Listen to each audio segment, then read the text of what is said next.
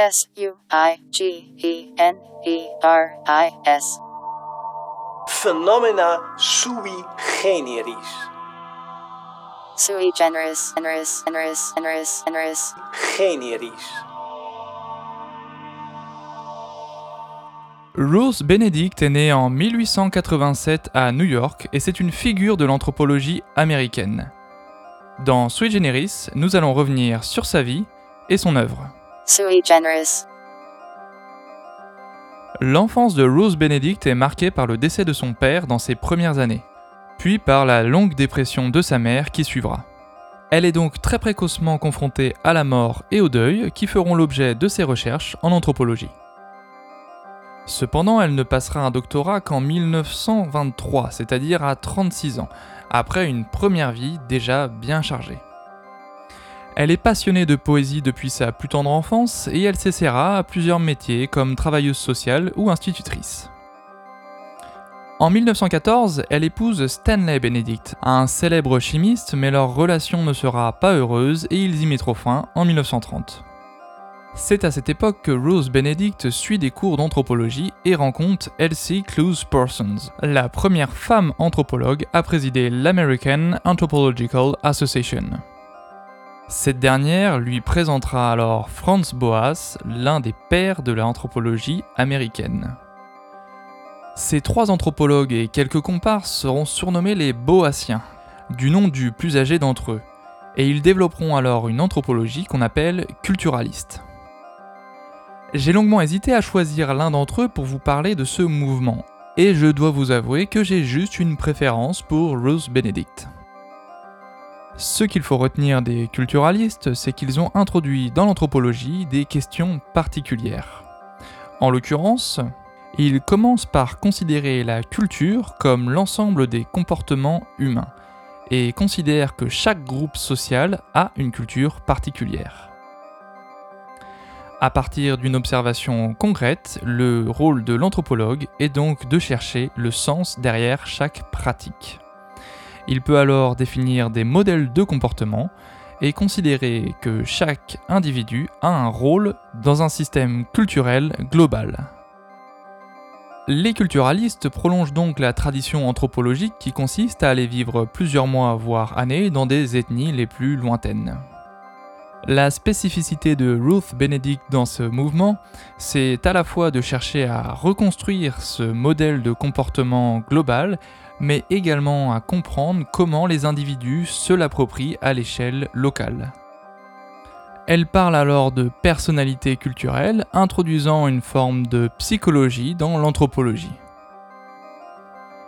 Elle commencera par étudier les différentes tribus indiennes d'Amérique du Nord afin d'obtenir son doctorat en 1923, à partir duquel elle pourra elle-même donner des cours et élargir le champ de ses recherches.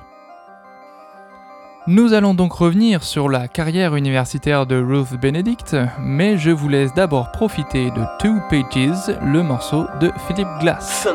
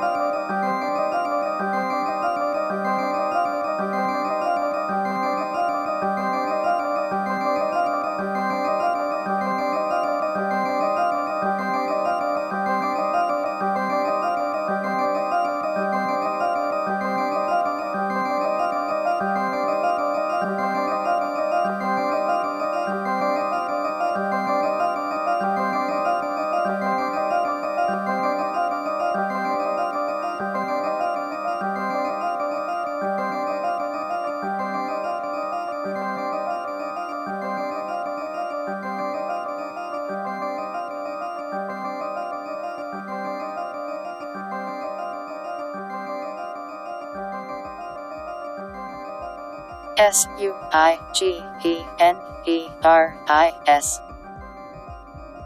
Sui generis. À partir des années 20, Ruth Benedict fréquente donc le gratin de l'anthropologie américaine. Autour de Franz Boas, elle fera des rencontres intellectuelles mais également sentimentales. D'abord avec Edward Sapir, avec qui elle partage une passion pour la poésie. Leurs échanges témoignent d'une réelle amitié, mais les opinions conservatrices de Sapir, qui a du mal à voir Ruth Benedict comme une intellectuelle parce que c'est une femme, y mettront fin. Edward Sapir aura alors une relation avec Margaret Mead, une jeune étudiante de Ruth Benedict, qui ne durera qu'un temps. Probablement pour les mêmes raisons car Margaret Mead va devenir une théoricienne du genre dans l'anthropologie américaine. Mais avant cela, elle se rapprochera de Ruth Benedict autant intellectuellement que sentimentalement. Il est donc clair qu'après Elsie Close Persons, les Boassiens tels que Ruth Benedict et Margaret Mead ont largement contribué à une féminisation de l'anthropologie, tant en termes d'anthropologue que de sujet d'étude. À la retraite de Franz Boas en 1937, il aurait donc été tout à fait logique que Ruth Benedict devienne directrice du département d'anthropologie de l'Université de Columbia à New York. Mais malgré un soutien des enseignants-chercheurs en interne, l'administration de Columbia refuse cette nomination. Les positions politiques des Boassiens semblent beaucoup trop progressistes pour eux et l'idée même de nommer une femme semble déranger. C'est donc Ralph Linton, un fervent critique de Ruth Benedict, qui prendra sa place. Pourtant, avec le recul de l'histoire, même si les travaux de Ralph Linton sont intéressants, ils n'ont pas marqué autant l'anthropologie que le fameux livre de Ruth Benedict, Patterns of Culture. Rien que la traduction française de ce titre a fait débat. La première publication choisit de le traduire en échantillon de civilisation. D'autres spécialistes auraient préféré le terme de patron de culture. Le terme de pattern pourrait aussi être traduit par modèle ou encore motif dans le cas de la couture.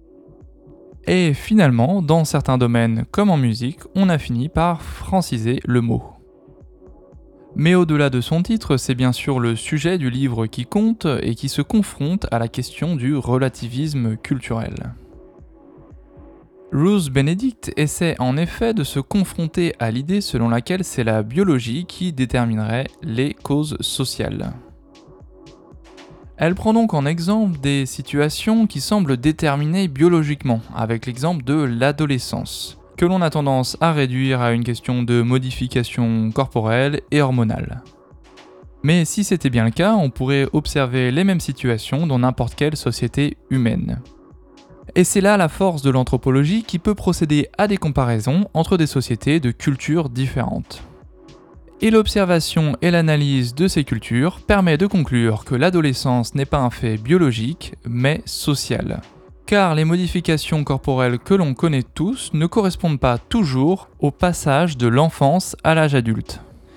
Comme bien d'autres phénomènes biologiques, l'adolescence est donc interprétée différemment en fonction des cultures, en fonction d'un pattern de culture. C'est en cela que Ruth Benedict propose un relativisme culturel puisqu'elle considère que toute analyse d'un fait social nécessite de passer par l'étude de la société dans son ensemble. Elle ira encore politiquement plus loin dans son propos en publiant en 1940 The Races of Mankind, autrement dit les races du genre humain, qui met en avant l'unicité du genre humain à une époque où l'Europe est dominée par les nazis. Elle jouera elle-même un rôle important à la fin de la Seconde Guerre mondiale, mais nous reviendrons sur ce point après la fin du morceau de Leakend As We Walk Through Fields.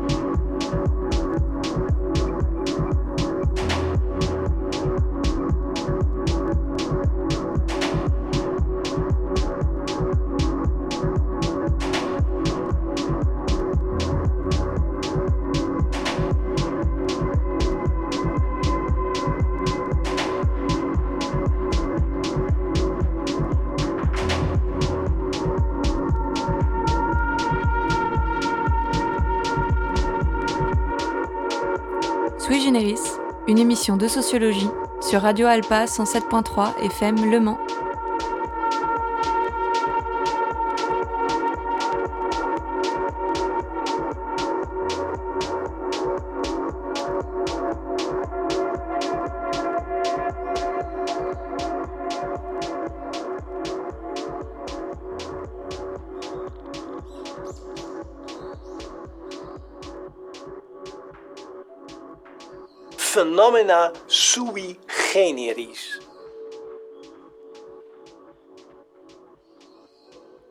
En 1944, la réputation de Rose Benedict dépasse le cadre de l'anthropologie. Alors que la Seconde Guerre mondiale fait rage, le gouvernement américain lui commande une étude sur le Japon, afin de savoir comment les Japonais réagiront à une éventuelle défaite. Bénédicte fait alors face à des problèmes inédits. En effet, on lui demande d'utiliser des méthodes de l'anthropologie pour mener son étude, mais sans avoir la possibilité d'aller vivre sur place pour observer l'organisation sociale de la culture en question, ni même sans connaître la langue du peuple étudié. Les seuls Japonais qu'elle rencontrera seront les immigrés vivant aux États-Unis et les prisonniers de guerre tous deux étant des catégories de population particulières, mises dans des situations extraordinaires par rapport à la vie normale des Japonais. Elle ne peut même pas avoir de rapport direct avec ces derniers, puisqu'elle passe par des traducteurs. Elle se fait aussi traduire des textes japonais, mais à chaque fois, elle est dépendante de choix de traduction pour des termes ambivalents, voire absents de l'anglais, que l'on traduit par des paraphrases pas toujours satisfaisantes comme dans le cas du pattern dont je vous parlais tout à l'heure. Pourtant, malgré ce handicap de départ qui l'oblige à prendre beaucoup de précautions dans l'interprétation des données recueillies, elle va produire une analyse clé pour le pays du soleil levant. Parmi ses conclusions, Rose Benedict conseillera au président américain de maintenir l'empereur japonais en place à la fin du conflit prédisant que sa reddition entraînera une acceptation de la défaite par le peuple japonais, alors qu'au contraire, sa mise à l'écart prolongerait le conflit dans une résistance à l'envahisseur.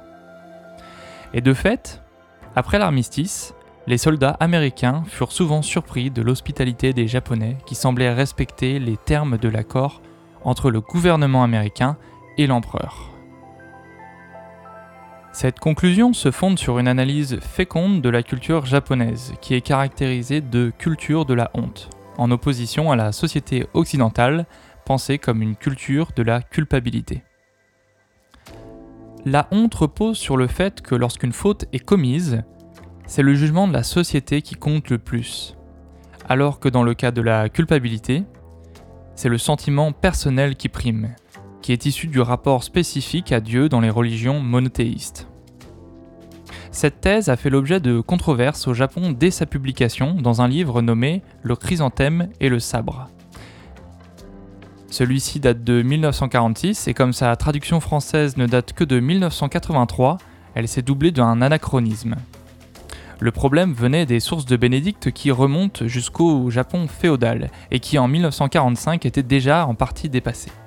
Et depuis, il est clair que la société japonaise a autant changé, sinon plus. Surtout, et c'est une critique classique du culturalisme, son analyse relève point par point les différences entre le Japon et les États-Unis pour en soulever les spécificités, ce qui tend à mettre en retrait leurs points communs, et aussi à passer sous silence les spécificités du Japon par rapport à d'autres sociétés, comme par hasard des sociétés traditionnelles africaines. Au final, cette approche culturaliste nous en apprend autant sur les États-Unis que sur le Japon. Elle dessine une représentation par symétrie, chaque élément étant identifié par la différence entre les cultures. La différence entre honte et culpabilité est donc juste, c'est un élément clé de la relation entre Américains et Japonais et son analyse a porté ses fruits dans la relation après-guerre. Mais elle manque d'une connaissance profonde de la culture japonaise au-delà de son rapport aux États-Unis. Finalement, elle manque d'une enquête anthropologique de terrain et c'est cela qui fait la réussite du livre.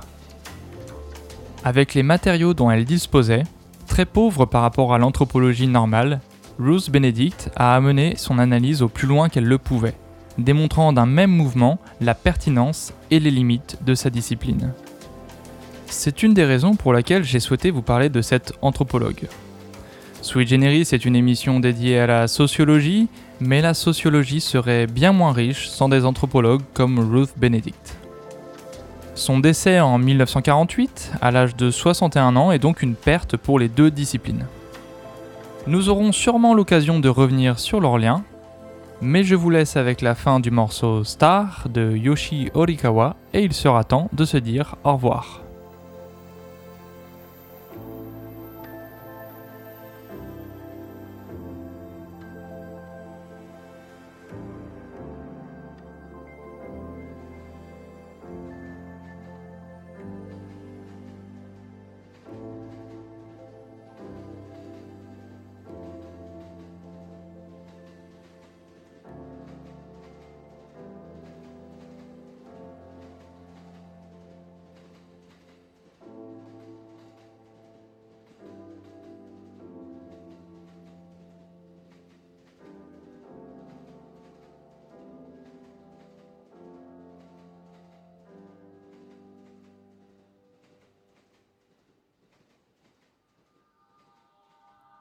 Merci d'avoir écouté Sweet Generis sur les ondes de Radio Alpa 107.3 FM Le Mans.